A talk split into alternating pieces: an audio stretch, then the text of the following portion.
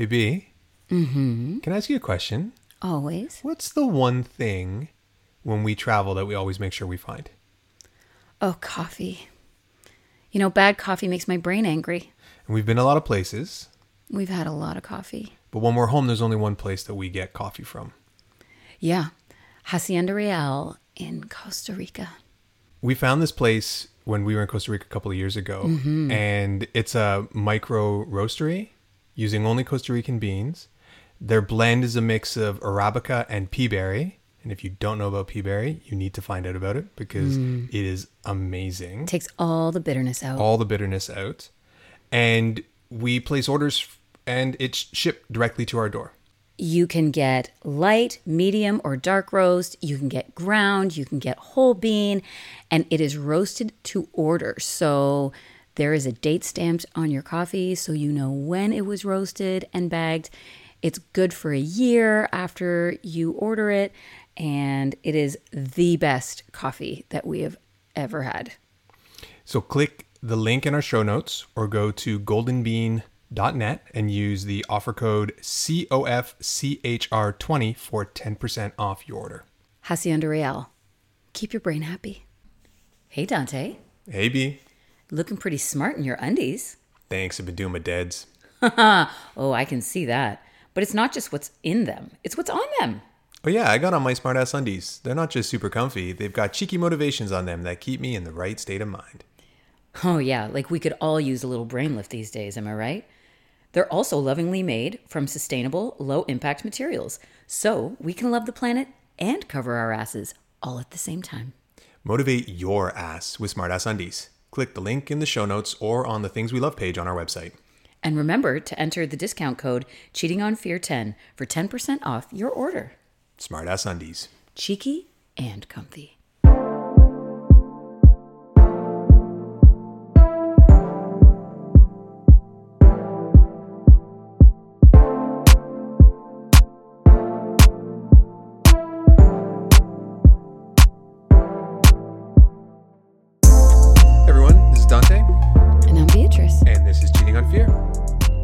Everybody. Welcome again. So, what have we got this week? Today we have a very special episode. Mm-hmm. Uh, today we uh, got a chance to chat with the lover and the fighter. Yes. Who? How did we find Charles? Um, Charles DiGisco is a he's an MMA fighter Okay. and MMA commentator.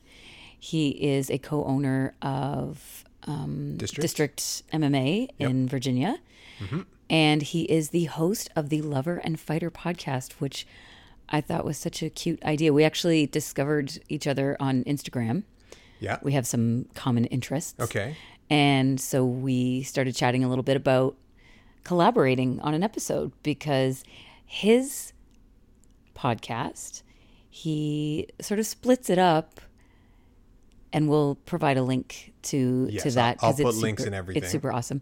So he talks about dating issues Okay. for the first half and then the second half of the podcast he takes apart like the MMA fights of that week or anything like that. And so a lot of times on his Instagram feed he'll have like a poll or something to take the pulse of Like what's going his on out there? his followers, Yeah. yeah. to see see what's happening out there and then he'll discuss the results on the podcast. And so um sometimes we talk about sex and relationships every once in a while. Yeah. And sometimes we talk about MMA Yeah. or jiu-jitsu.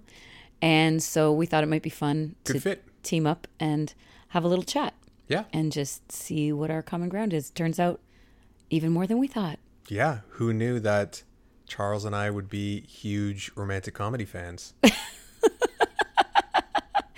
You're really going to give that away right at the beginning? It's called a tease. Ah, well, it doesn't surprise me that you're good at that. Okay. All right, Ooh. everyone. Enjoy. Enjoy the episode.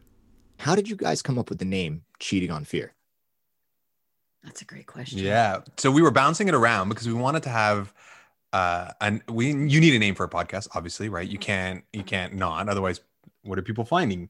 And Beatrice actually came up with the name when we were bouncing ideas around on like what we wanted. We kind of knew what we wanted to talk about, Mhm. but how we wanted to do that, we weren't quite sure. And I think that's where you came up with the idea of it's fear and how we're going to eliminate that fear, right? hmm So I, I think, yeah, I think it was the idea that I, I, I had written a blog as well, blog post to sort of as our, it was supposed to serve as our manifesto kind of idea, and I, there was a sentence at the end that was like, so we're cheating on fear because it hasn't treated us very nicely, and just that, that what does cheating mean?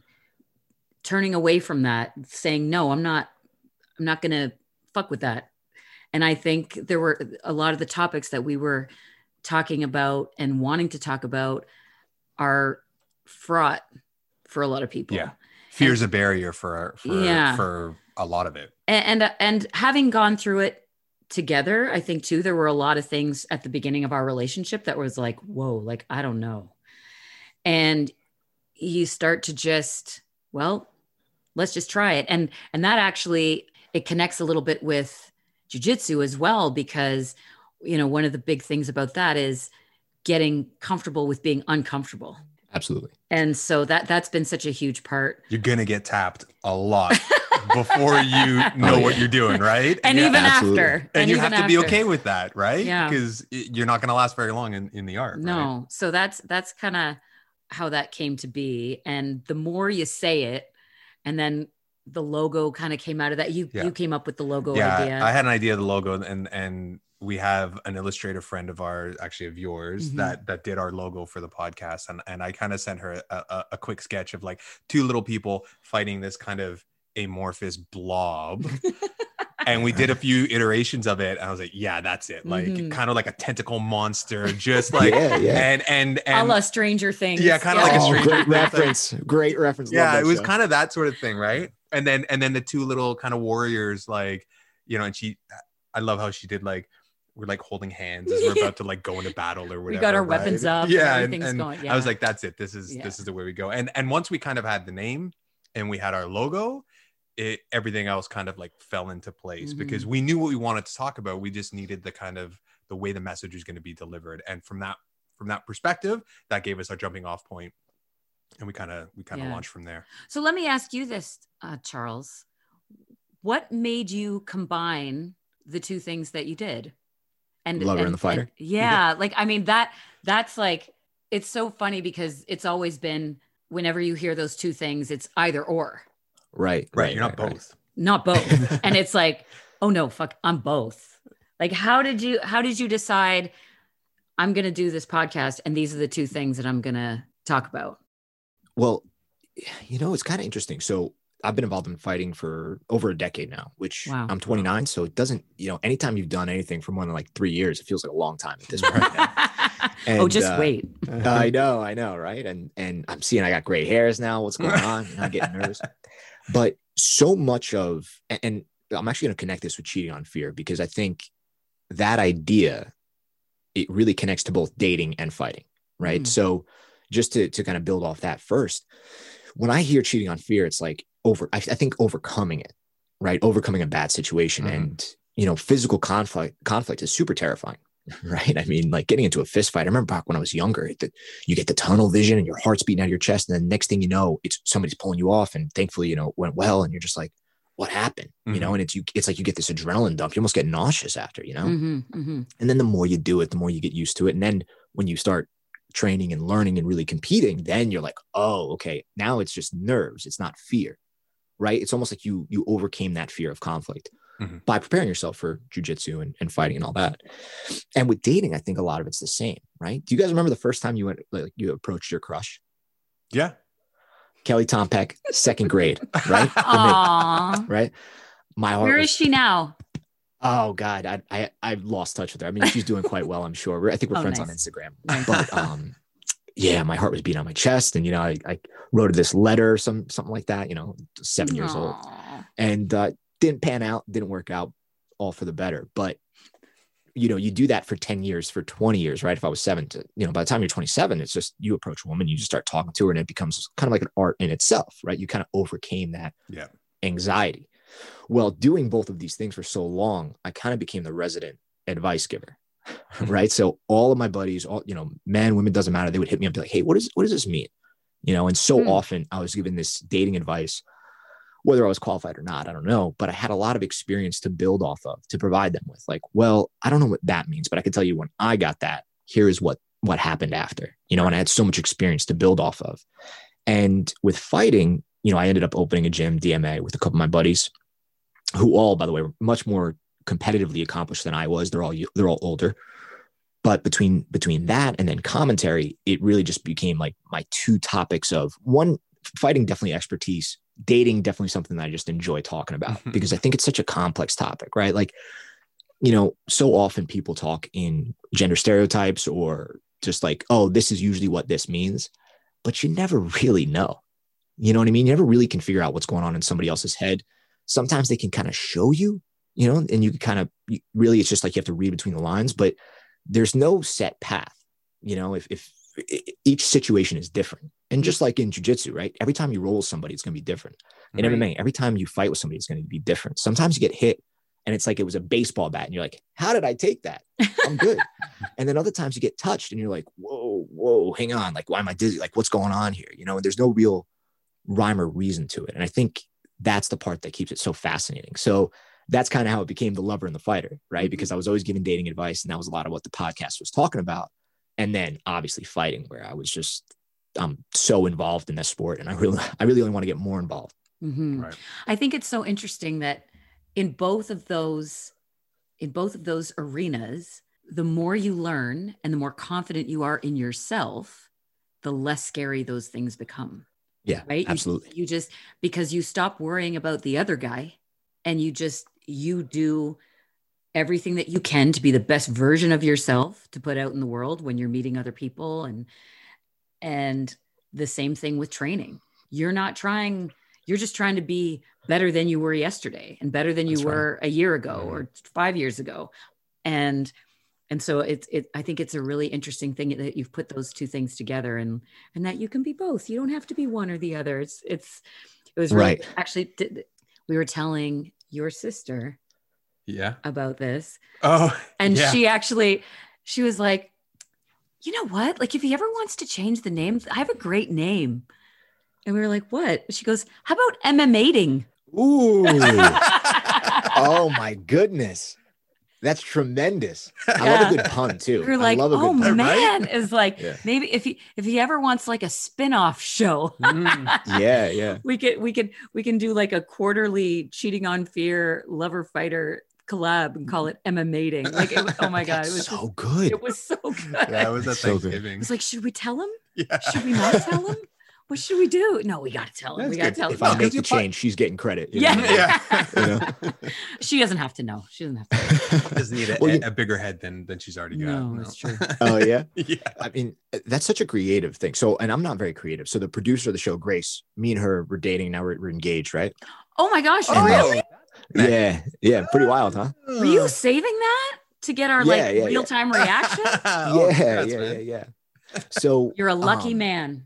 Oh, geez, am Yeah. I ever? am I ever? Right? The patience, but you'll appreciate this. Actually, I'm going to tell this story on here. I'm basically, how we met. Not, and it's not like a, oh my god, this fucking guy. so I went to, uh, I was a community college kid, and I was a Jersey guy. So basically, what that means is I was wearing sweatpants, Tim's, I had a shaved head and a V-neck, and that was as good as it was getting. I looked like I was there to collect debt, not to, you know, like I was like coming to shake you down, not to actually take class. So when I moved to DC, Your your your vernacular changes when you say that. I know, Or is there I- to collect out. debt? It's so bad, isn't it? You you No, can take the so kid out of. Jersey, but you can't take the Jersey out of the kid. So, so I go to class, right? and I don't fit in at American at all. Like American University was really accomplished, smart students who could have gone Ivy League, but they didn't quite have the extracurriculars to do it. You know mm. what I'm trying to yeah, say? yeah. But they were all very smart. They were all very engaged in education, and they they really took pride in it. And coming from community college, I was going to be a cop, and all my friends were either cops or drug dealers, and it was just a completely different life. You know what I mean? Like yeah. the, the- nobody gave a shit. Can I curse on here? Sorry. I should- Yeah. Absolutely. We, Okay. we put an explicit tag on, so you Okay. curse away, man. Gotcha. Tremendous. You know, I try not to curse too much. My dad would get pissed, but you know, it's it's just such a different mindset and, and experience going from community college to a private institution where people really take school seriously, right? They Mhm, mhm. they got good grades in high schools and they went straight there. And and I just stuck out like a sore thumb. I really did. And um, I, I was I walked into Spanish class and I saw this girl, you know, Grace, and I was like, oh my god, went over- yeah, right, exactly, exactly. So like, ¿qué tal? Yeah. oh, pretty good Spanish actually, but much better than what I, what I speak, right? So we start talking. I start flirting with her, and pretty much she just kind of like she looks at me and she's like, "This kid's fucking trouble." Gives me the stiff arm politely, you know, and we keep in touch. But she was not. She was way too smart to be messing around with a guy like me, right? Mm. So we kept in touch over the years, and you know, we like had these passing moments where I'd see her in the gym or I'd see her at a bar, and it would be flirty, and there would be this like kind of attraction, but it would just never really pan out. And then she moved back home to Jordan and came back for grad school. And so at this point, we're now 26. So like eight years later, right? Or she was Wow. 24. I was I'm 26. And she was like, Hey, you know, been keeping in touch. I'm actually moving back to the area. I would like to learn, you know, I was boxing a little bit back home. I'd love to keep boxing. And I'm like, perfect. Come on by. Right. There's So a place I, waiting for you. yeah, I know, right? And like my first gym, by the way, was not too much bigger than this closet that I'm I'm recording in. And uh, so she gets there, and like I'm putting it on her, right? Like I'm making more money, what I thought was good money. That's nothing, right? Like I'm, I got a car, I'm dressing well, I look completely different. You know, I have like ha- I have hair now, right? I'm, you know what I mean? Like I'm like You have just a little cargo pants instead of sweatpants. right? No, I think I I would show up in a suit on purpose because I'd come right from work and be like, oh, I got to get changed. Hang on, you know. Wow. So- So like, and I, I started flirting with her. And again, she's just, she was just tough to break down. You know, I just couldn't break down. I'm like, at that point, I'd been dating quite successfully, you know, which is why I became the lover and the fighter, right? Like all those years had been paying off. And I'm like, what the fuck is going on here? You know what I mean? Like, what do I gotta do? what, what do I have to do? So, uh, so finally, finally, after like months of pursuing her, I finally got her to like show some interest. And then, you know, one thing led to another and we started dating. And then as it turns out, really great connection. And prior to her, I would tell people, don't get married. It's not a good idea. I do mm-hmm. not believe in it. Right. And I will still tell you, I think it's a, it's a tough sell. It- I think people rush into it and it's not a great bet. oh, I know. Right. I feel Well, you, I- man. Yeah. Okay. All right. I don't want to hear about this. But I'll also tell you that, like, and God, you know, I'm, I'm 29, so I feel young for this, but every single person would come up, like random people, all my buddies would just be like, wow, how do, how do we get that? You know what I mean? And that was where it kind of made sense. Like, you know, when you're in it, you don't always get it. You know what I mean? It's just like, oh, this is status. This is normal. We just have a great time together. Right. Mhm. But when you see everybody else's reaction, and even my own father, who's very cautious, you know what I mean? He gave me this look one time. He's just like, and I understood wife that shit right there. pretty much, you know, Yeah. pretty much. And then, I I mean, look, and and you know, it's so funny too because looking back, it was always such an easy answer. I just had to get over this preconceived notion that I had drilled into- my own head, drilled into my own head. Because to me, it was, hey, you know, it was not a meaningful pursuit. It was a fun thing to do, right? Just my my view on dating in general. It was I always kept things light. I never made sure I, I never hurt anybody. Like nobody ever got like, oh, let on. There was none of that. It was very fun and positive and upbeat. But everybody kind of knew with Charles, it was like, "Mm, you know, it's not going to be a long ride. It's just going to be a fun one. You know what I mean? And, and you know, it's I created this like persona. I, I shouldn't say created. It's just who I was. You know, and it, it really it served two purposes, right? Like I had a great time, and I wasn't leading anybody on. Nobody was getting their feelings hurt because I decided I didn't want to date them. So it kind of worked out in that sense. And then I met Grace, and I'm like, oh my god, you know, I gotta I gotta change everything up now. You know. So fast forward to today, I'm planning the trip to to Jordan, and we're, we're making all these things happen. So um, it just really kind of came full circle. Mm. So now my dating advice is like, I'm like an old coach who's no longer in the game. you know what I mean? So, what do you tell people now? Well, I think it's given me a different perspective on commitment in general, Okay. right? So one of the things I like a lot of- about your logo is the two people fighting it together.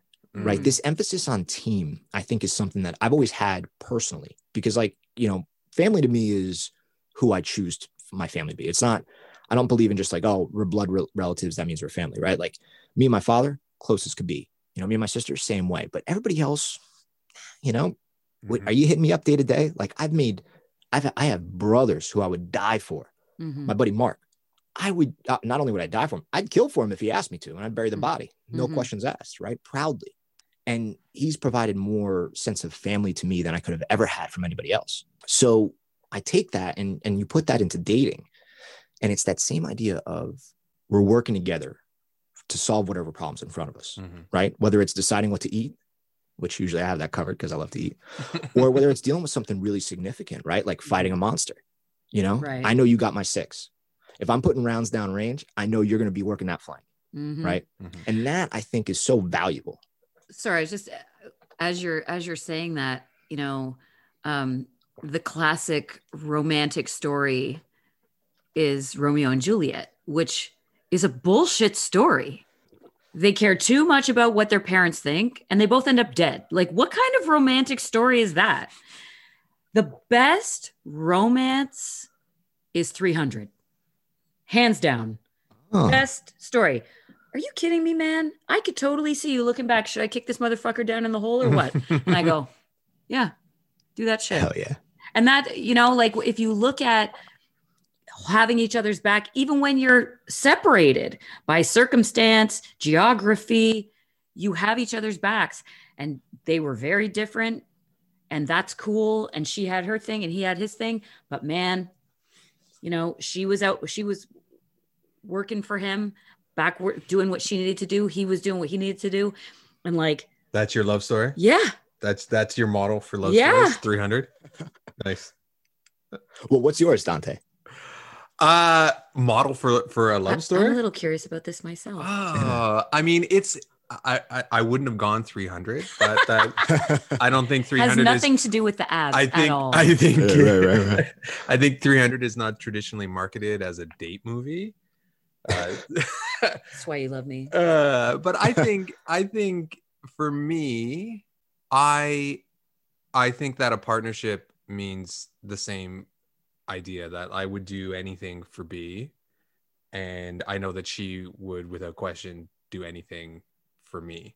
And I think when our relationship started, and we kind of mutually brought up the type of relationship model that we wanted and we talked it through and how we wanted this relationship to look and kind of designed we didn't we didn't take anything for granted and we didn't fall into any kind of societal expectation that like oh so we're dating now. That means this this this this this and this. Like we went okay well people would do this. What do we feel about that? Or so on. And until we had kind of talked everything out. Like i've the biggest sort of not criticism but when people kind of question they go like um like a non-traditional relationship. People go "Oh, i don't i don't know. But we a lot of people just kind of back into a traditional relationship without ever talking about what that actually means and it's everybody's understanding is a little bit different on what a traditional like quote unquote relationship means informed by the romantic comedy movies that are out there you know like how many how many plots of movies would uh, what was that there was a twitter account i think where it was like polyamorous people Well, that was on IG. Was it on Instagram Yeah. where it was just uh, like let's let's take this like traditional monogamous relationship out and and see how this movie plays out and almost all the time it's like hey like they just have a conversation about it And the and end. and the end and the movie's over Yeah, right yeah. and and so i think because we were so deliberate and we were so purposeful in in the way that we designed the relationship we both knew that we had the we had the same goals and as a result there was never any question. Like i one of my biggest sort of challenges in previous relationships was having to like interpret what somebody is saying to you. Because i speak very plainly when i talk to people. I don't speak in i mean okay so i i joke i joke but i don't say one thing and actually mean the other thing. Like if i say Right. i'm hungry i'm hungry okay? Let's fucking eat. I'm always, Let's but I'm always eat, hungry. yeah. Yeah. yeah, Like let's eat, right? Not like it's not some kind of like convoluted intro to a long conversation. It's like let's get some fucking food, Does right? anybody do that? But oh, In so many previous, people do that. Previous relationship. Okay, food is a bad example because everybody's hungry. We Yeah. eat, right? But but if somebody says to you, uh, like you're dating somebody, and they come to you and they're like, "What should we do today?" They already know what they want to do. but by asking you what should we do today? They're basically creating this con- and you've got to go okay well um i like doing this but does this person like doing that? And like and and all this shit is going on in your head when really it's just like hey it's fucking beautiful outside. Let's go for a walk. Like just speak plainly It about just, it, it just made me think about how we what we do in the morning. oh man. B, B does Wait, this what's the morning routine? the morning routine. I, I i open my eyes and b says No, you say you say it first. oh You i say said, good morning beautiful Yes. and then and then And I say, Good morning. Would you like to hear the schedule? And he goes, Why, yes, I would love to hear the schedule. do i Tremendous.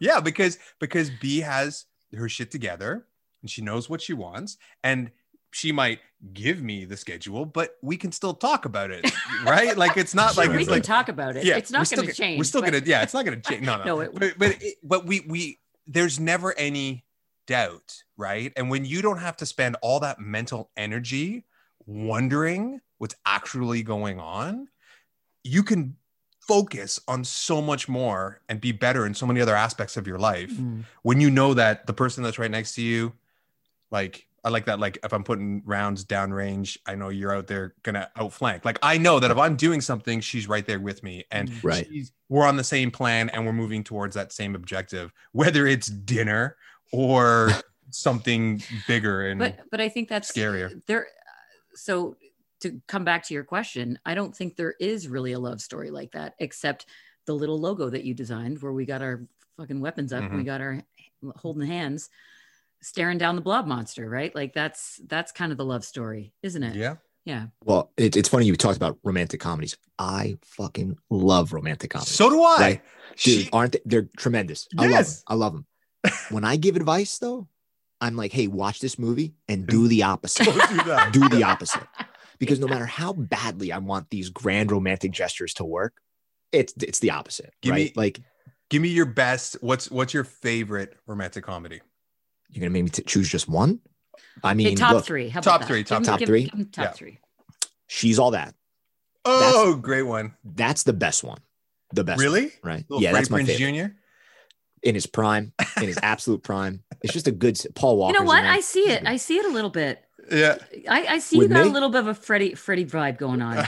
maybe see it. straight on, but if you look at my nose here, that pretty much takes that right out of the equation. Dude, I know exactly what's going on, man. We come, Yeah, you we do. come from the you- same the same homeland. Welcome to the tribe, bro. That's right. You know, So uh, that one's number one for sure. I Okay. that just it's a, that's a feel good movie. You know, it's just a feel good movie. Um, Crazy Stupid Love, I think, has got a ton of great.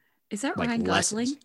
Yes, it's Ryan Gosling and Steve Carell. I'm a, I'm a big Steve. Yeah, Carell fan, that's a great movie. but that's there's a great good lessons movie. in there. You know, for the first three quarters of the movie, it's like, hey, pretty much you just gotta never let off the gas. Like you always have to be improving yourself, dress better, work out, like do all these things that this guy, I forget, uh, Cal, he just didn't do. You know, and that's Mhm. kind of what caused the relationship to fail. So if you get through all that other like all the nice sappy stuff, which again would never work, it really comes down to like don't let off the gas. Like you got to keep working. You have to keep improving. Like all those reasons she was attracted to you initially, you got to keep shit that up. up hmm right? So, you know, I, I joke, I'm like, well, my definition of marriage now is committing to never letting off the gas. Like, I'm going to be 80. I better have an, I, I got to have a six pack. You know what I mean? Like, that's it. Yeah. I got to keep Uh, it going now, you know? Yeah, baby. So, um, in the third, I'm, I'm really partial to 10 things I hate about you. Oh, see, that was on my list. Was it? Yeah. Yeah. That scene, that scene where she's like reading poetry Yeah. and she's like talking to Heath Ledger. I'm just like, oh, fuck yeah, you go, girl. Like, it, you know, I love that scene, right? Yeah. But again, not a lot of good lessons to take there into into the dating world. You know what I mean? No, because I mean it's it's based on Taming of the Shrew from Shakespeare, right? So so it's more about like girl women not being allowed to be who they are and to date, like to to have any kind of autonomy. It's all you know, under the control of their father, who's he, who's brilliant in that movie. Oh, he's excellent. He's, He's, excellent. fantastic. The gynecologist who's like, I am elbows deep in placenta every day, so you are her put on not dating. before she goes out. You know, so this is what it's like when you're pregnant. This right? is like so make good decisions, right? yeah.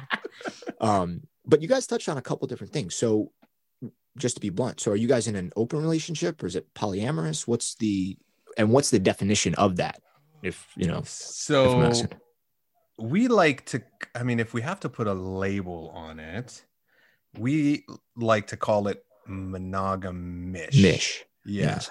Okay. so socially to to the majority of the rest of the world, we would seem like your average everyday kind of monogamous couple. Nothing about us says average. Nothing's average, but the relationship itself is We're socially monogamous. socially monogamous. Yeah. However, um, from the very kind of early part of our relationship, we understood that sexual desire and interest in other people doesn't end as soon as you just say your boyfriend and girlfriend or whatever. And Right. so acknowledging that, the next kind of step was okay, so what do we do about that? Not for us. For some people, yes. And Yes. and and this is what you kind of alluded to before about people backing into a traditional relationship.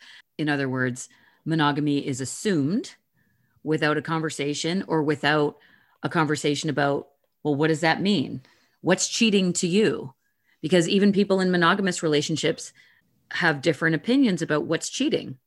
Some people some people feel that porn consumption is cheating.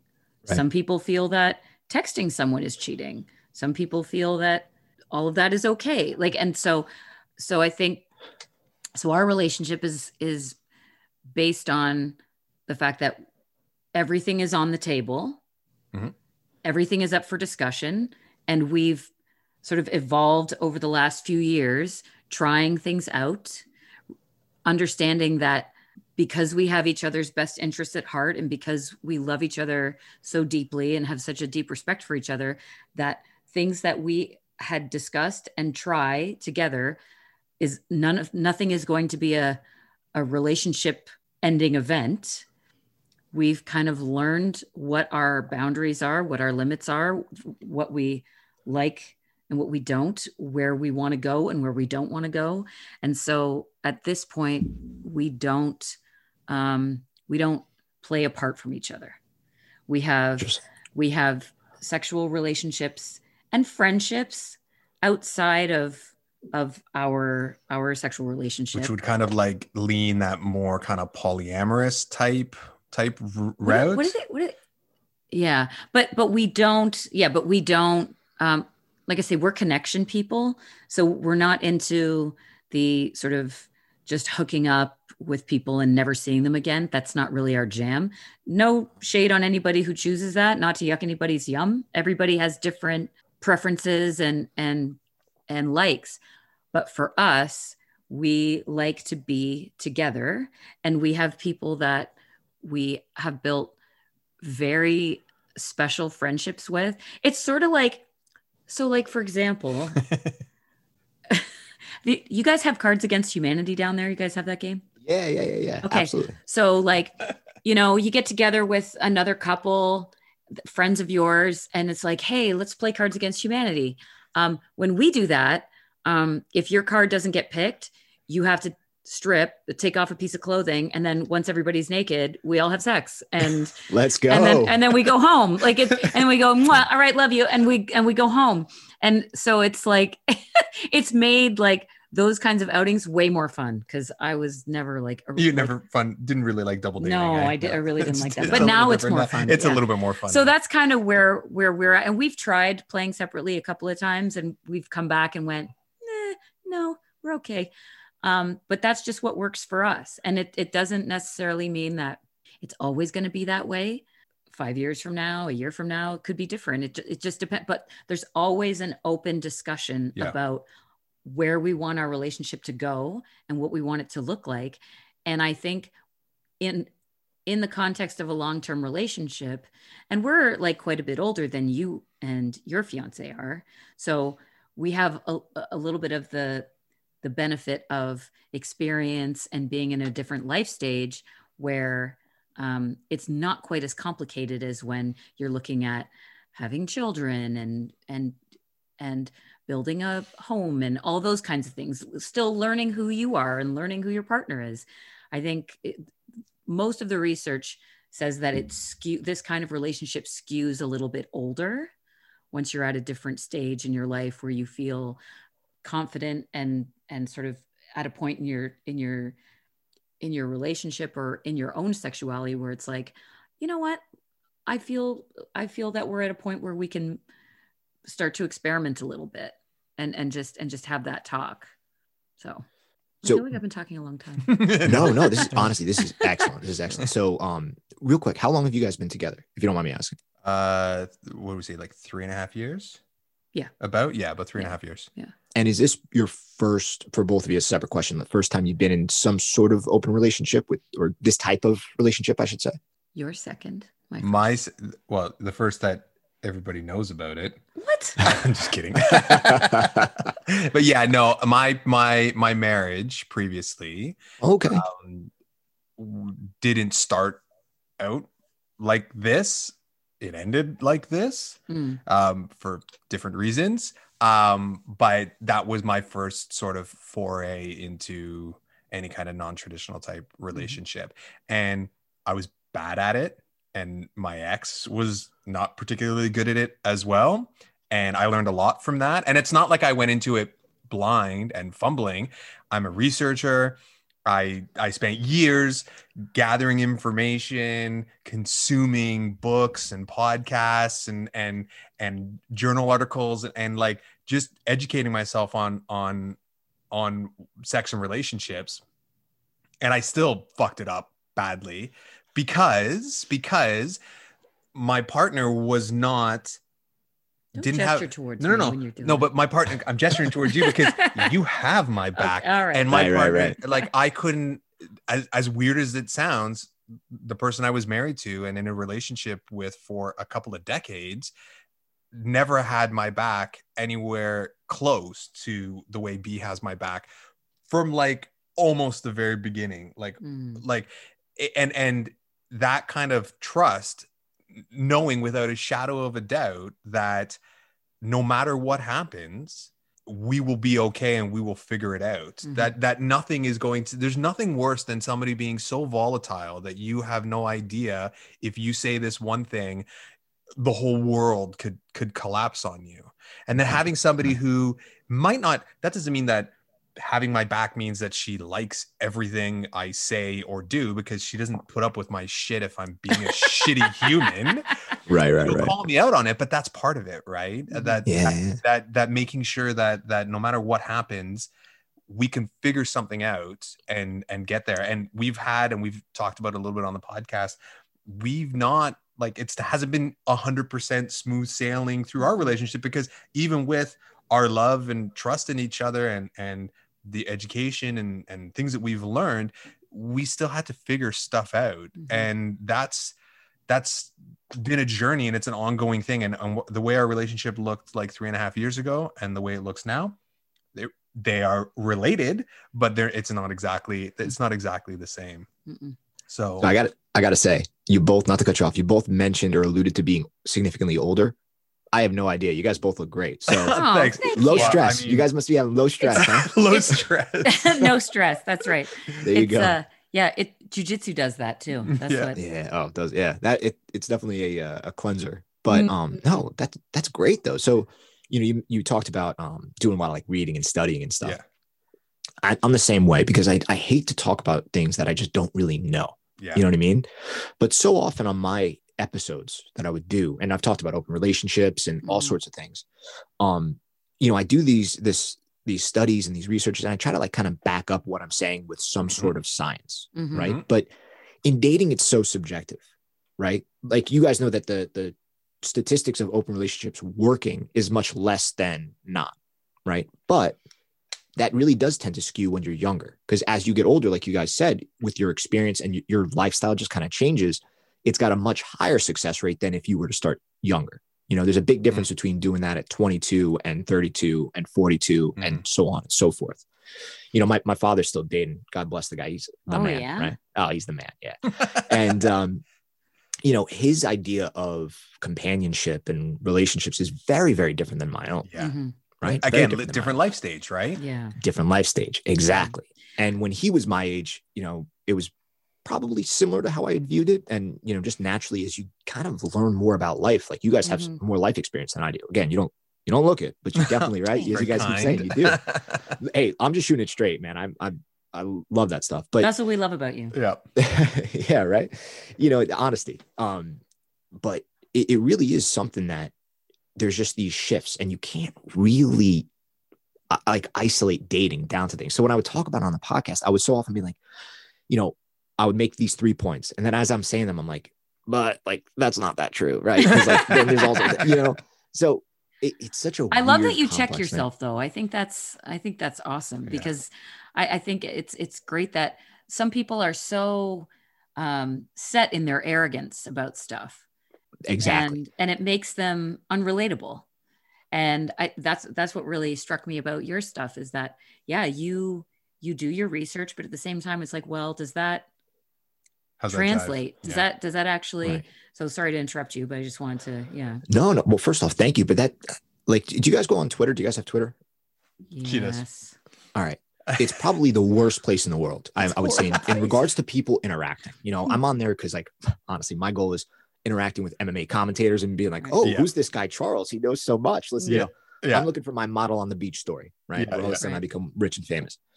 but on Twitter, you see so much of that, and there's this inability to reconcile, like, "Ooh, I fucked up. I was wrong." Mm. yeah. you know and it's so refreshing when somebody's like ah you know what i was off here and it shouldn't be refreshing it should be expected Yeah, that what I honesty mean? should just be default, right? just you know normal right and and if you are an expert on something when you do kind of go back and say like oh i was wrong about this and you know in fighting i'll do that specifically but i'm not an expert in dating but even then i'm so often i'm like ah you know what guys i, I was kind of off here and here's why Mhm. right it just kind of provides a better one more trustworthiness because you're not just a bullshitter but two it's like hey this is a really complex topic in this complex world and Mhm. nobody's going to be right all the time no and that's one right study might not have the right parameters right that open relationship study i had did not take into account there's a difference between people in their 20s to 30s 30s to 40s 40s to 50s right i just kind of Yeah. grouped them all together If you don't control for age, all of a sudden your results are skewed, right? you got no control let's Mhm. you know And Mhm. here's the other thing if you're asking people to what they attribute their breakup to, when monogamous relationships break up, nobody blames monogamy. But when open relationships break up, everyone blames the openness of the relationship. And they go, see, they don't work. Well, nobody, right? But exactly but nobody talks about monogamous relationships in that way because they're the default in society so it could be because of you know resentment or or boredom yeah. or a thousand reasons Right, Just like and in a so- regular relationship Yeah. yeah so it, it's it's uh, you know i mean i think for you i don't want to speak for you but i you know i feel like i'm a little bit of an expert on that you know your you know opening up your marriage basically exposed Yeah. it wasn't the reason that the marriage ended but what it did was expose a lot of other things that were hidden for a really long time like you saying this person doesn't have my back. This person is only out for themselves or this person is only out to make sure i'm not happy. Yeah. right? And anytime you have anytime you're in a relationship where your partner is actively working to only make themselves happy even at, like especially at your ex- at your expense what kind of a relationship is that?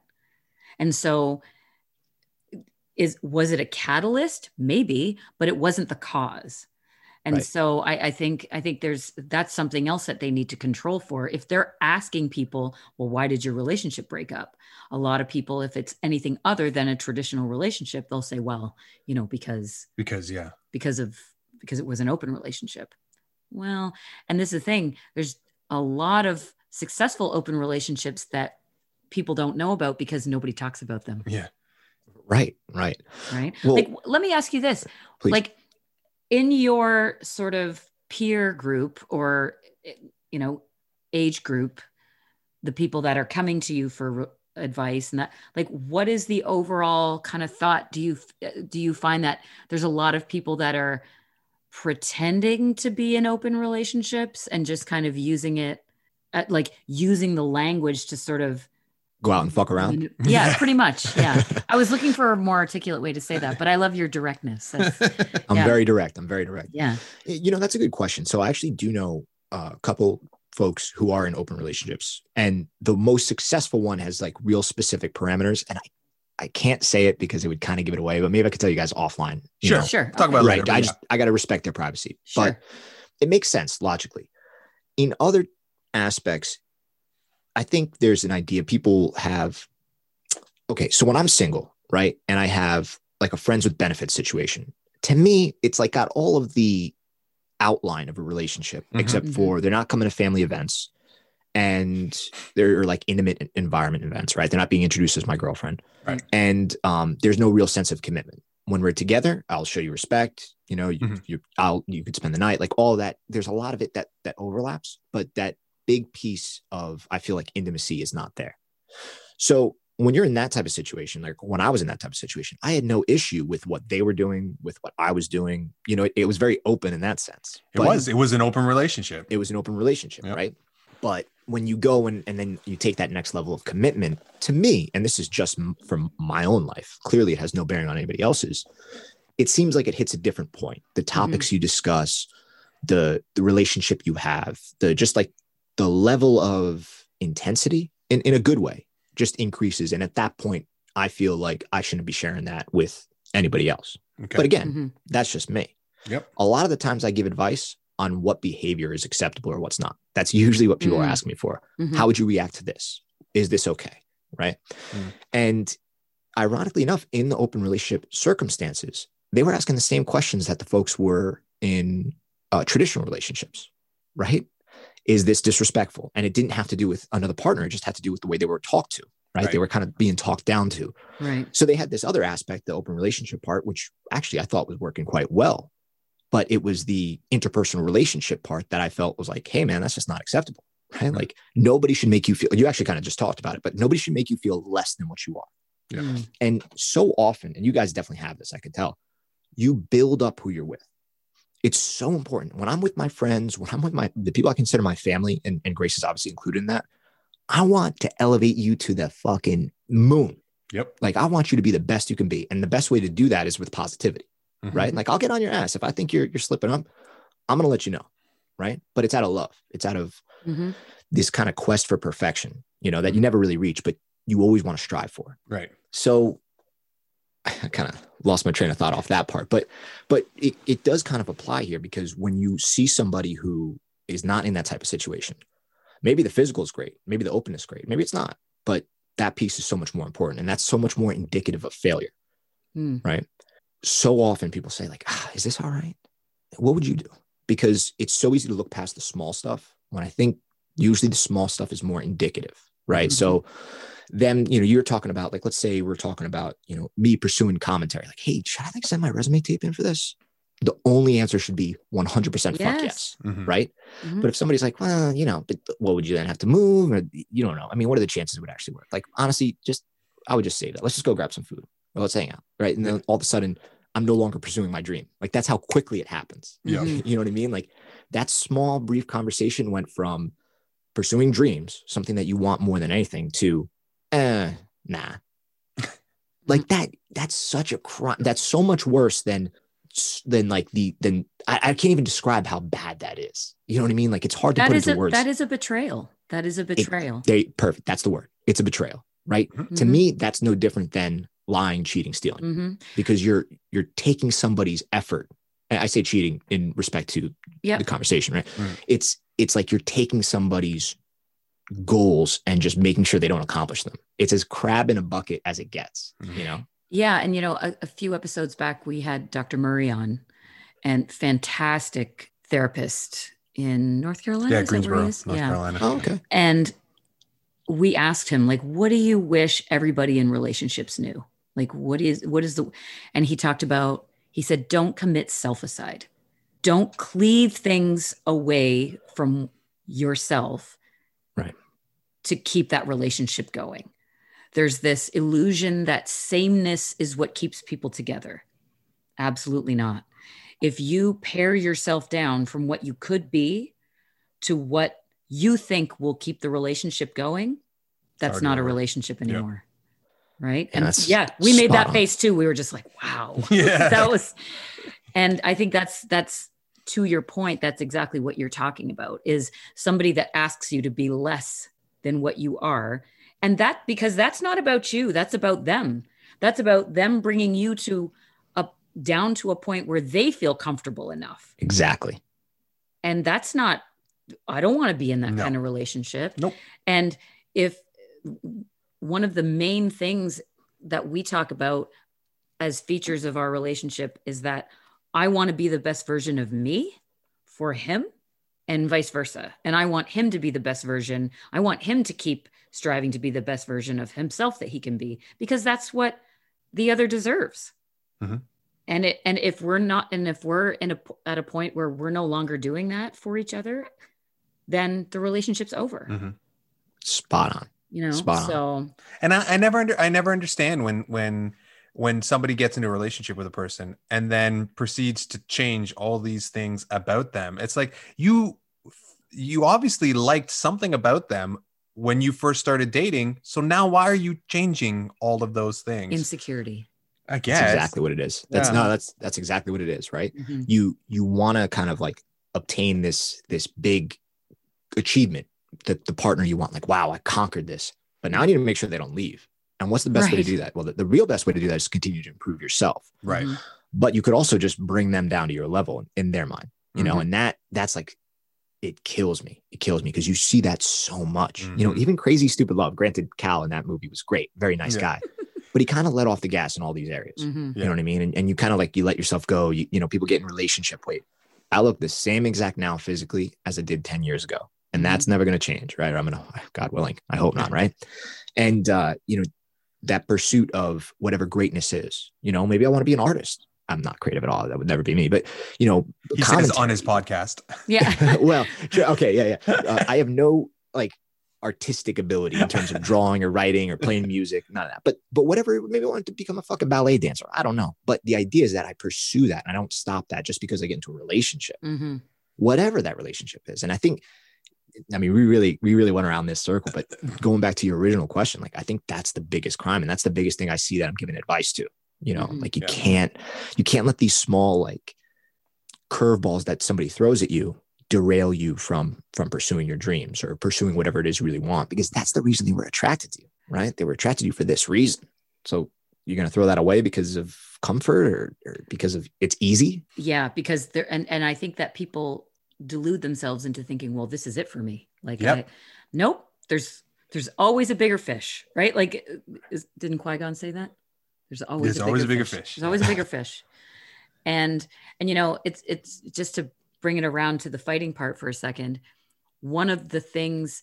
Not that I was shit testing you because I don't do that, but that, that sounds very manipulative. Horrible, yeah. it is a horrible thing. Uh, Sounds smelly yeah. but a, a big thing you know before you know i was i was single for a little bit before uh, we met and and i was dating and stuff like that. And it was shocking how many men did not want to date me because i was jujitsu girl because i was rolling around on the mat with other guys and why would i want to do that? And it was just like bro Uh, and it i mean it was great because it was such a quick filter. It was so Yeah, yeah, easy yeah. for me to go okay thanks for playing. And one of the, like with him he was so like he's so confident in himself and who he is that he just thought he was like that's fucking badass man that you do that. Like and very early in the relationship he was like let's get down on a mat and like and i was like all right man. And how did that go? Oh, I got my clock cleaned. like, like I wrestled, I wrestled in high school. Yeah. So and and you know, I'm a physical guy, so I have some strength and agility and flexibility and stuff like that. But but there's only so much you can do when an armbar is being slapped on you or how effective a rear naked choke is, you know, even even from somebody who's half your size, right? Oh, yeah. Like, and I just I was tapping all over the place and at the same time killing myself laughing. Like it was it was like I had like this mosquito just buzzing all over me and just like and there was nothing I could do and it was she's just, everywhere. Yeah and it was Yeah. just it was awesome. It was unbelievable. and that told me so much about him. And and it was so crazy because i was a blue belt at the time and i was still a good couple of years away um, From your purple belt. from my purple belt. My sensei is very picky. It's good. It's a good thing. Oh yeah. Like he's he's amazing. And you know very early on he was like listen i don't know where this relationship is going to go i don't know what's going to be happening but i'm going to tell you right now the day that purple belt goes around your waist i will be there to celebrate that because that's a big fucking deal, man. Fuck yeah. Mm-hmm. And and that happened last year. And Congratulations, by the way. Mm-hmm. thank you. It was like one of the biggest days of my life, man. That's a bit like purple belt's a big deal. Hell Like, yeah. I'm Huge. I'm like five foot nothing, a hundred pounds. Like I Soak get wet. I get I get thrashed all the time because I'm little, right? So I got to work twice as hard and do it twice as well and be twice as technical and twice as fast, right? To to get but but it makes me better. And he was there, he filmed my my test and took all the pictures and and it was eh, you know I have this fantastic video of my sensei saying all these cool things in front of the entire community and um, putting that that belt around my waist. And i will never forget that day and that he was so sure even years ago that he wanted to be a part of that regardless of what our relationship looked like whether we were still dating or just friends or we always knew no matter what was going to happen that we would be in each other's lives in some capacity. And that was such a that told me you know sometimes there's moments that get presented to you that tell you everything you need to know about someone. And that was my moment was the way he viewed this this martial art that had quite literally changed my life changed who i was saved me in a lot of ways and continues to influence my life philosophy and everything that i do so much of what i do. And the fact that he had such respect for that and encouraged me to you know just fucking go for it man is is so huge really really huge for, for me so yeah it's, It's- deal Opportunities like that. And and I don't mean this for you, Dante. It wasn't an opportunity for you to impress her. You just Yeah. did what you felt was right. Yeah. Right. There But was no, actually- there was no motive behind it. Yeah. Exactly. Exactly. Right. And that's how you know it's genuine. But that's really an opportunity for you, B, because it kind of shows like, hey, here's an opportunity to really see who this person really is. Mhm. And and I think it's people will recognize those, you know, if, if you're paying attention, you're like, that's a fucking big deal. You know, and, and people will give you opportunities negatively too. Mhm. you know, and you got to recognize those. And it's so often you could kind of brush something under the rug. My um my one buddy, he was dating this girl for a long time, and and you know she was great, right? But he got his black belt. I remember she didn't show up, and right, right. And I remember oh my so, god like, my jaw's on the floor right now Mhm. I know, I know. What? And I remember thinking to myself like that fucking kills me. oh, Like, that wow. really bothered me. That really bothered me, you know, because it was an opportunity. This is somebody who was dating for, for quite a few years. It was like that, that's fucked up. Like you, that's such a big accomplishment to like, I would want to be, I was there. Right. So obviously I want to be a part of it. Yeah. But, you know, so often I think it's easy to be like, ah, you know, no big deal. Right. You kind of oh brush things god off. And, that is a and huge obviously deal down the road, it, it didn't matter. I mean, he's, he's flourishing now. And not that he was doing bad then. but without her was- yes. Yeah. Yeah. yeah um, right? No, and, and he's the man, and incredibly high quality human being, and it is what it is. But that was just one detail where you're like, wow, Mm. not not a good sign. Yeah. you When know? it when, when everybody kind of goes, oh, I don't know, man. That's Yeah. yeah. and, and that's something that's an absence that is so conspicuous right, where everyone at everyone in that community like i don't know how big the gradings are you know but like there's what at least a hundred people a hundred grapplers on the mat for the grading wow, you guys got a big it- gem. it's huge well i think there's Yeah. probably 300 Members. yeah Yeah.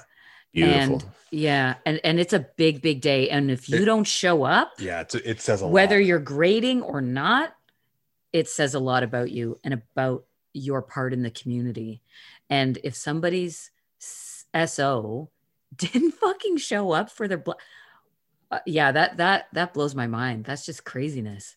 Well, and to give you some perspective on on like the grading that we do, I own the gym. I'm one of the owners, and I'm still a purple belt. I've been a purple belt for like four years now. What the fuck is going on here? I thought if I owned My the place paying brother. rent, yeah, right. If I'm paying rent, you guys got to hit me with something, right? Strike me up. Where's me my something. coral belt? Come Where- on, man. yeah, right. What are we doing? What are we doing? Where's my brown belt? Yeah, something. I'm- But you I'm know when joking, you get obviously, it, when you get it, Shit. it's because you It's earned gonna that be shit, earned, man. right? Yeah, Yeah. yeah. you know, because how easy would it be if I got it in like you know a year? And so people are like, this fucking guy, you know what I mean? But I feel like now we're getting a little excessive. But that's that's neither here nor there. and and COVID is just a fucking heartbreaker for for people trying to get their Oh. belts, man. Yeah. Well, you know, so we had that, right? So uh talking a little bit more about jujitsu. So we had like I, I would say like 10 people who were promotion ready Yeah. blues, purple, whites, blues, all that, right? And we were going to, we moved to a new gym location back in February and then we closed in March, right? So, it, yeah, uh, the timing could not have been more perfect, right? So when we right right before we were moving, we were like, okay, we could do this right before Christmas, and we are like, oh man, how great would it be to open up in February, plan it out, and then do a promotion in the new gym. The, the place is beautiful. That like it was a significant jump up, right? Right. And uh, obviously the COVID closure stopped that from happening. Mm. So we had to do like these the, as soon as we were able to open again legally, you know, because we, we were closed the, by law for four months. We um we went ahead and we did like small groups and stuff. So it kind of took away a little bit of that like big momentous occasion, Yeah. Mhm. you know. Mhm. But I could tell it still was a very and like we couldn't let people in there. So what we did was we had their family hang out outside, and then afterwards we let them come in, take pictures when we could open up the doors, and people would kind of come in and out, keep the group Mhm. small because it's all about us. For it's all about um like the person capacity. Yeah. But um that was one thing where it was just like ah you know you, you feel like you're missing that magic.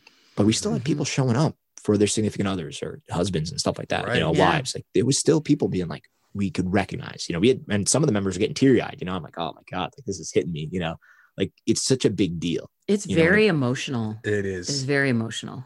It's like a graduation. Mhm. you Yeah. know? So so I was the first one in my family to graduate from college, and I had like 25 people come down. Right? Everybody was there. Oh, it was a big I deal. love you know what I that. mean? So and it was funny too because like I I get I I you know got through college by the skin of my teeth. Right, I get my diploma, and instead of sitting back down. My whole squad, like, and there was like 25 people there from Jersey, from one from Illinois, like my friends from here. Like, it was a really, it was awesome. It was awesome. oh my god, I love that. so I get my diploma and they, you know they redirect you back to your seats and I like run up into the crowd like where my whole family is and like I jump in and it was this big moment you know it was like this fucking one of the best moments of my life truthfully one Oh of the best man, I love that. um and it was just like yeah these people had the opportunity like they all graduated from college they didn't really like to them this is just you know their family had done it they didn't really for them, it Yeah. It's just have been a another day. deal. Yeah. just another day right but they were like damn for him this is a big moment and I want to be a part of that Mhm. you know and i think that's like that's the real key and, and dante clearly you recognize this like No, yeah. You've been to graduations you've been to ceremonies but you see how big of a deal this is to that person Mhm. so naturally you want to be a part of it why wouldn't you you know what i mean and that i think to really bring it full circle that's what it's all about with the team you know it's you guys against the demogorgon you know Yeah, that's right. right. Nice. Nice name drop. What's what's the what's the sky one? What's the one from the second season? Oh man. You know which one I mean? Like it looks like a tree.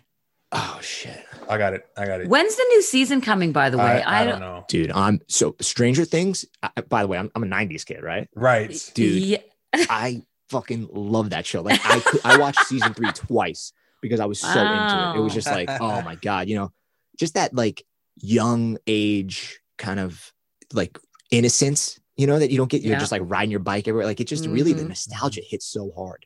The mind flayer. The oh, mind Oh, flare. That's right. yeah. That's right. That's right. flayer. yeah, yeah, yeah. When is the new season? I'm dying. I don't know. Let me see. Season Okay, four. so yesterday we just started The Boys. Have you seen The Boys? Tremendous show. Holy shit! One episode. I've seen one episode, I've and I been was trying like, to get her to watch it for like two years, and she finally, we finally had a, a break in our like shit that we're watching that we could like right, right, right. bring something new in. And, And, and why did I say we had to watch it? Oh, because your sensei was like, "Hey, have you?" She was training on Friday, and he was like, "Hey, have you seen the show The Boys?" And she's like, "Oh yeah, like uh Dante, we should watch this." And she comes home, she's like, "We need to watch The Boys." I'm like, "Oh, Yeah, yeah. okay. What do I need like, a black belt before you Cool. listen?" Okay, pretty much. Yeah, yeah, yeah. yeah, yeah, Pretty- Oh, it's such a good show. oh my god! One episode, I was like, "Oh shit, I'm hooked!" Like, we're I'm super stoked about that one. Mm, The Mind Flayer, my, yeah, the mind flay. nice. Uh, And I like I love superhero shows. I like all the Netflix ones, you know, that for a while they were doing those Marvel ones. Love them all. Jessica Jones, Punisher, Daredevil. Like I really enjoy that. But The Boys is such a unique take on it, right? Because it's like, Mhm. hey, it's all the superheroes, but they're pieces of shit. They're Yes. all garbage. oh, what? But You and know? this is the thing, we're kind of um we just did our um Death of Celebrity Culture a couple episodes back. Yeah. And we were this is this is why it takes us so long to watch stuff because we watch stuff together and we pause and have like a 20 minute side conversation my about God. the anthropological implications of what the uh A 90 minute episode of 90 day takes like three and a half hours. We are to exhausting. Watch. And- so much. and we were just talking about how oh my god like look at look at all the the parallels between this and celebrity culture and how nobody is who we think they are and we idolize them to be these Yeah. amazing people and they're just They're as just shitty people. as everybody else yeah right like they're except they're worse because they they have all these yes people around them saying that everything they do is fucking amazing even if it isn't right even if you're a piece of shit everybody thinks you're awesome because you have money or fame or or power or whatever it is so it's yeah so it's kind of an interesting it's been an interesting like i don't want to give anything away but like the first the first episode first- gives uh, sets the scene for no so but i mean things. but the but the the new superhero and how quickly she learns the ingenue Right. what the fuck is going on and you're just like oh man You really see behind the curtains. yeah yeah yeah and and and but at the same time it's done with edge and and humor and gratuitous violence oh my, My god part. it's like i was i was saying it's like watchmen remember how like did you ever see Yeah, that yeah, movie? yeah, yeah. it Mhm. has that same kind of feel to it Right. so yeah so really enjoying that but i just yeah i was like yeah i know you've been ta- but you know my sensei says so need to watch that. now So we now- can now we can watch it Well, hey, listen. However, however it ends up, at as least long you're as you get it. there that's it Right. Yeah. you That's know what I mean. and now now there's two seasons for us to blow through like we're we're lucky now we can There we go. we can go through it all yeah because we got through the mandalorian and then Yeah. Yeah. Although season two's out now, right? They're It still is. they're You still were going, so watching I'm it- saving it. yeah we're watching it week by week because i can't wait It's- I, I like to Oh, binge know. but i can't i can't wait like eight weeks to Painful, watch this man. like i gotta watch it No. a friday night comes and i'm like i gotta watch this shit You're locked in. it's yeah like why are you doing that to us disney Disney why can't you just- Uh, I can Why tell you you- because they want you to keep paying for the streaming service. that's right They gotta- i have you gotta kids keep you though so I, i'll be paying for that yeah. shit forever Oh yeah, you're, you're They on got- hook. just take my money just throw it at them like it's going so um so what's it been like for you with with the gym and and everything how's that how's that been these Yeah, it's been pretty tough. yeah. It's been pretty tough. So, you know, obviously, I was, I was just talking about this to somebody. The cases are going sky high again. Mhm. yeah And- same what's happening here Mhm. Now, you guys are in Canada, yeah. yes we are yeah So you guys did a little bit better than we did because the U.S. did fucking awful with it. Mhm. But it seems like even the places that did pretty well, they're struggling with it too. Yep. You know, and it's Mhm. just it, as soon as you, you know, you think you get things under control, and then you get these large groups together, and then you get, you Mhm. know, people stop taking, stop wearing their masks, and next thing you know, the cases go up again. It's not Mhm. the craziest thing in the world. Mhm. And um, we just had, I can tell you this, we just had somebody whose significant other tested positive for COVID. okay So that happened yesterday, right? So, Somebody in your gym? Friday night. So they were training and their significant other tested positive. So they hit us up, told us, which was great.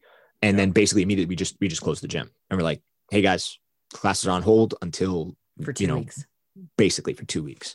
wow. Now if he comes back or, or if the the um we might have to edit that. Just I don't want to be I gotta be a little careful. Yep. Um if this person comes back and they say, hey, we we you know tested negative, we're good to go, then we could open up safely and stuff. But the risk of the public, I don't want to say like outrage, but like the the public perception, you know, Mhm. if we have like seven cases and it gets on Twitter, DMA becomes epicenter of coronavirus in Arlington, Virginia. yeah oh my god yeah no I mean, we're talking like my business is over, you know, and Right. this is something.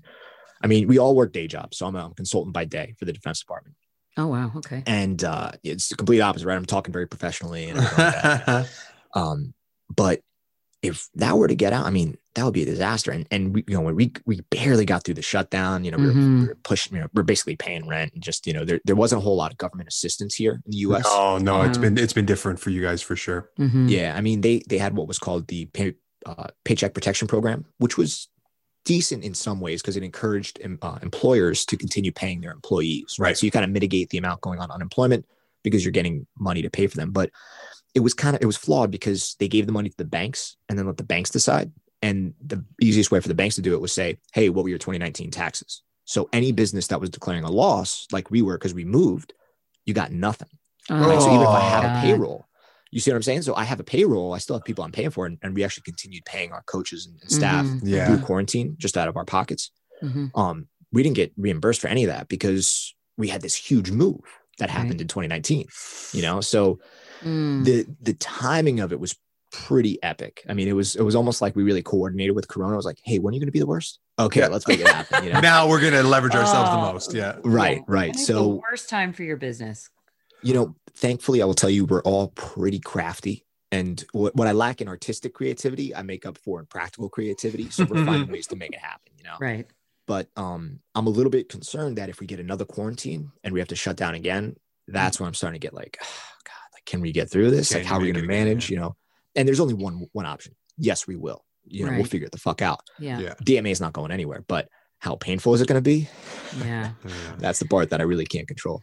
And and I think that's that's kind of where we're all at at this point Yeah. where everything starts seems to be backsliding and everybody's tired and just and and there's some bad days. Like there's some where it's like, am I ever going to be able to do jujitsu again? Like, in a- Oh yeah. and you know for for a while there we had you know a couple of little pods like i have um mats at my house so that Nice.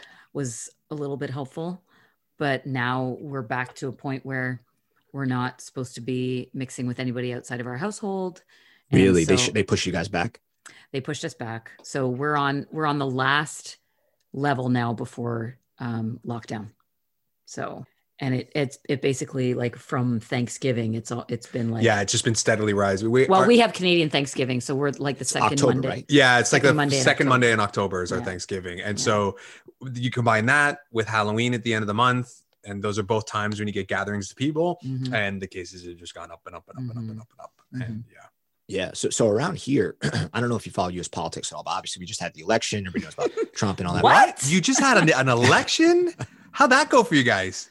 Listen, I don't know what you guys are paying attention to in Canada. You'll bear with me here. Oh my God, the whole world is paying attention to it. Mhm. Uh, trust me, I know, I know. Well, I'm about four miles away from the White House. Of Like, course. if you give me a good North Oh, uh, wow. Nerf football, I can probably get it there. You know the little Nerf ones. That, you know? Yeah. Mhm. Um, so a lot of folks, and this was really happening all over the country. You had these massive protests from back Yeah. in May, and they were related to some police shootings. You guys are aware of it, but Yep. Mhm. you know, it, being apolitical, right? It's like I don't care what the issue is. Why do we have millions of people across the United States getting in large groups? You know what I Mhm. mean? Like this is where it's like, like, sturgis okay, that's a great one too. What are we doing? You know what I mean? Or any political rally. Why are we doing that? You Mhm. know, and to, at the same time, like we get these protests, it's like, yo, hey, each one of these things, whether it's Sturgis, which is you know completely unnecessary. I'm obviously more sympathetic to your First Amendment right than a motorcycle rally. But again, Yeah. we got to do a little bit better, Mhm. right? Like this is a direct cause and effect. Mhm. Millions of people come together for whatever reason. It doesn't matter. Yeah. Coronavirus doesn't really care. It's not like, are you riding a Harley? All right, no, you, you know, what I mean? Okay, Nobody gives a cool. shit. Like yeah like, you're doesn't. just The you know, virus a large doesn't group of care. people. Mhm. Yeah. Cases are going to go up, and and we've seen that happen. And for me, it's like I'm looking at these folks. I'm like, are you guys going to pay my fucking rent? Mhm. You know what I mean? Like if you're not wearing a mask, like, and and that's become a political thing, and I feel bad about that. But you know, hey man, can you just like wear? That's the easiest thing to do. You know, me shutting down my business, that's a big fucking deal, Yeah. right? Like all these other small businesses, restaurants, like these are incredibly large scale efforts. Mhm. But putting a piece of cloth over my face, I I mean, know, even like- my nose, if I could wear one, you sure as shit can wear one, you know? Yeah. you got one of those yeah. See, it helps keep the mask off our face, though, right? That's It does. It gives But- you a little but- bit of room. but I think that's that's I mean not to you know I don't want to get too much into like you know you guys versus us guys but I think that's that's been a one of the major differences between the response on either side of the border is that masking has not been a political issue So everybody's wearing them up there. yeah for the most part. yeah I mean this is the thing not in private gatherings that's the problem That's is the that issue. that's what's causing the backslide is is private gatherings and that kind of stuff but publicly um we have a pretty much a, a countrywide masking mandate Yeah. and it Um, did doesn't and it didn't matter the political background whether they were No. uh, on the left or the right of the political spectrum no. they you know the medical experts weighed in and the advice has evolved as we understand more about the virus and its transmission and all that kind of stuff from what we knew you know in early days in february and march and if this if the medical experts and the epidemiologists and the virologists if they come out and they're like this is one of the best ways to mitigate the spread then the politicians got on board with it and put it out and had that unified message there and not to say that people are happy about it No, like there are there's still people- people that are like wake up wake up sheeple, and yeah yeah okay like I, you know I, I saw a tweet this morning and i agree with you twitter is like a horrible place Yeah, it's tough. and instagram is like the Woodstock of social media, right? It's like Yeah. that's that's where we met. Is like right. Yeah. on the on the beautiful Technicolor playground that is Instagram. But you still have that, and there's still you know people that are are are against that, and and that's fine. that tweet that you saw. Oh, sorry. The tweet the tweet that I saw was if if the worst depression you've ever encountered in your life is being asked to wear a mask, I think you're doing pretty well.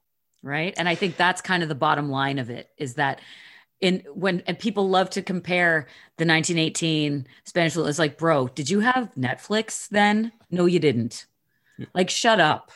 And I realize that there are people in in bad situations where they're not going to have a place to live as the winter's coming and that needs to be addressed but for the most part i mean really like like that's just like humans isn't it? Where most of the time all they want to do is lie on their ass and watch tv and then you ask them to lie on their ass and watch tv and they go no i won't do that. Fuck Right. you my freedom and shit. Like what? Right. like it's it's crazy. And and it's this is the thing we were just having a conversation about this this morning about businesses like yours and my sensei and the restaurants and places that are like what the fuck man like we gotta we gotta get to a point where they're no longer at risk Yeah. because Yeah. people are working really really hard to to keep these things going and the, and the, and and you know our government has been better than some other governments at bailing out and and providing financial assistance of course it's never going to be enough and it can't be forever. So no. what happens? Like how long can you pay people to stay closed before like the idea of money just disappears? Yeah. because like you're just you know you're you're in debt billions and trillions of dollars just to try to keep this thing from the whole thing from grinding to a halt and yeah. at, to what end right? And and i think that the way that some of this stuff is is like I read a headline today that was like you know five five provinces in canada record their highest daily counts of covid infections since the beginning of the pandemic as lockdowns Right. tighten and you're like but there's so much more to that story than just the headline of the number of cases. How many people are we testing right? Like sure it's more than we had in april but we were testing like 500 people a day in april or whatever the number was and, and yesterday it was 45000 people. Mhm. so uh, what's our hospital capacity like? You know all, all these other things that that go into it but it's easy if you're the type of person that just just is a passive listener to everything to take this in and just go what the fuck is going on? Like the Mhm. whole world is fucked. What the fuck are we doing? Why how's my mask going to make a difference? The, and and you get this mass hysteria that happens there Mhm. so like at the grocery stores because the red zone is happening here on monday and the lo- grocery stores shelves were bare and you're like but they're not closing like what are you doing No. you can still go to and get groceries like you don't have to Yeah. buy two weeks now like No. you know and and it's just this herd mentality just and for how long how long are we going to be able mob to mentality mob mentality Mob yeah. mentality. Yeah. it's yeah. crazy and Yeah. it's, it, it- nothing is changing except they don't want people gathering that was the only thing that was changing and capacity limits were changing and that was it and people just went ape shit Right. but like you, you look like you've got Oh, oh, yes. No, yeah sorry. you've got You I, had me, I don't i don't in. want I'm you like, to, i don't oh, want you to shit. like yeah just lockdown ah. No, well, you know, so around here, um, and and I'm like I'm not a very political person, even though I live in the most political place in the world, and I went Yeah. to the most political university in the U.S. right? Um, it the the anti-mask movement, if you want to call it Mhm. that, tends to be from folks who are very focused on civil liberties, which Mhm. I was I'm a big fan of civil liberties, right? Bill of Rights, I think is that's great. Mhm. Mad respect for all of them, Mhm. but the the like level of effort to put a mask on, if that the people are saying that that's control, well, if that's controlled, then what is it when the government tells you you have to shut your business? Because quite frankly, Mhm. everybody listened. you know what I mean? Like, like you you're telling me you won't wear a mask because you want to be controlled, but then you'll stop making money and you'll just adhere to what they say on that other side. That's such a bigger effort. That would such be be Mhm. so much more of a violation by your definition. You know, the the lack of consistency in the argument is the part that kind of gets me because it's like, hey, Mhm. if you dealt with this, you know, civil liberty infraction of wearing a mask, which quite frankly, I think there's some benefits to just in general during flu season or public Mhm. transportation. i haven't had a you know, cold in months yeah I, by the way, this is the first time I had Lyme disease when I was uh, 17. So, Oh, and it really Shit. fucked me up for about three years. yeah I haven't been sick for the for the longest time in my entire you were life since I had Lyme disease. yeah That's right. That's right. Yeah. It's been almost, uh, I think, 14 months I've been keeping track. So just before coronavirus, right?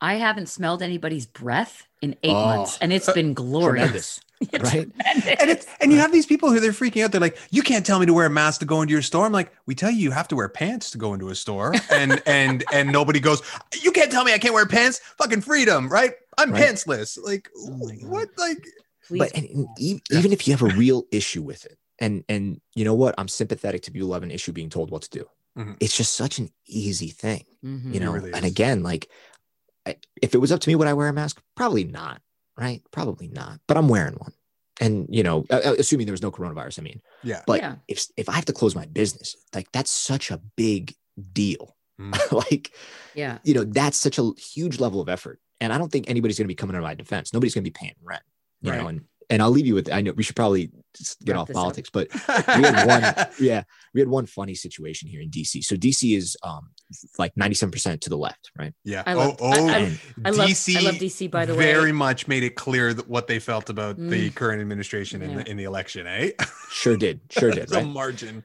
but there was this this wild super spreader event that actually made it to the news and there was this private party in northwest dc with these like these rich folks and like this uh, this beautiful house right they had like hundreds of people there they had like a fucking 40% coronavirus rate it was crazy like they had a ton of cases like it all got linked back to this party Oh. and you know it's obviously not the side you expect to not be wearing masks and to be Mhm. violating all of these things and i think Mhm. you know uh, we talked about twitter quite a bit and we'll keep ripping on them because even though i'm on it i don't like it um, you know, so often it's easy to point the finger like, oh, it's all these fucking people's problem.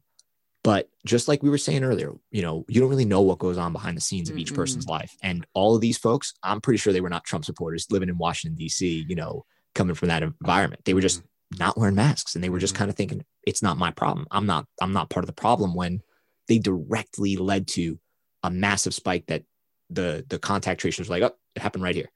Literally right here, and, and not too far from American University, actually, right in right, right near Tenleytown.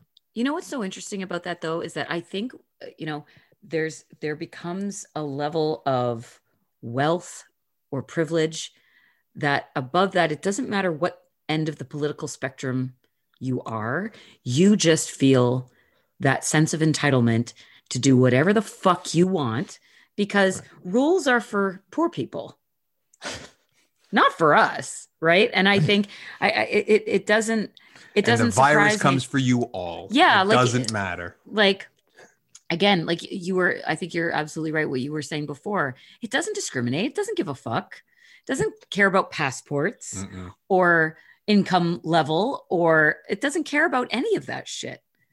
And yeah that oh my god that's, that's so crazy like it's funny i we watch movies now and see crowds of people and go ah Why are they wearing Right. masks? or so or close or a character walking through an airport and touching a handrail and you go ah what are you doing?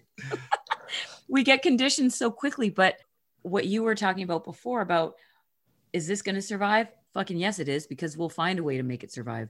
We're flexible strategists. We find a way to make it work.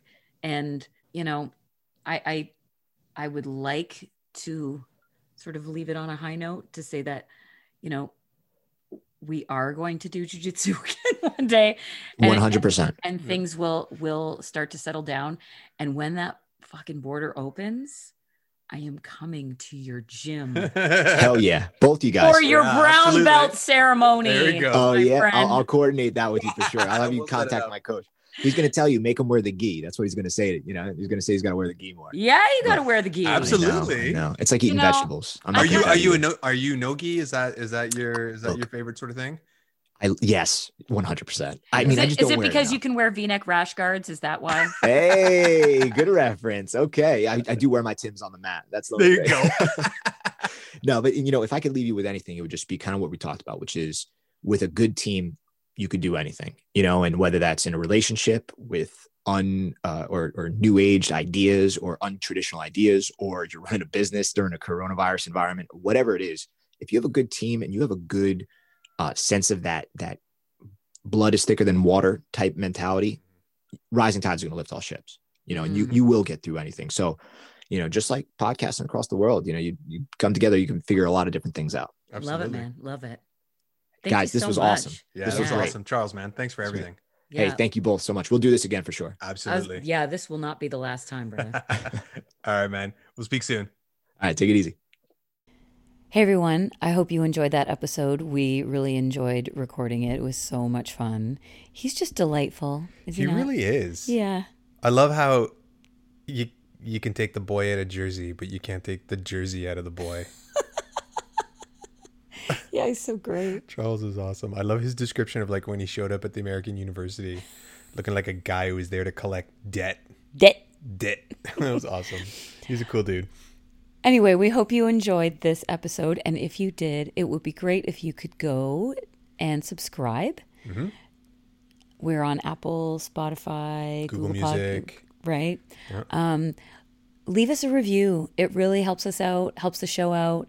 Um, if you leave us a review and um, or share the episode, Please share it with um, let people know. yeah. If um, if you really enjoyed it and you know somebody else that will, um, share that. We're Yeah. coming into the season of giving. This season of giving. So give the Cheating on Fear podcast. Your friends will thank you. Direct them to our website, Which is where?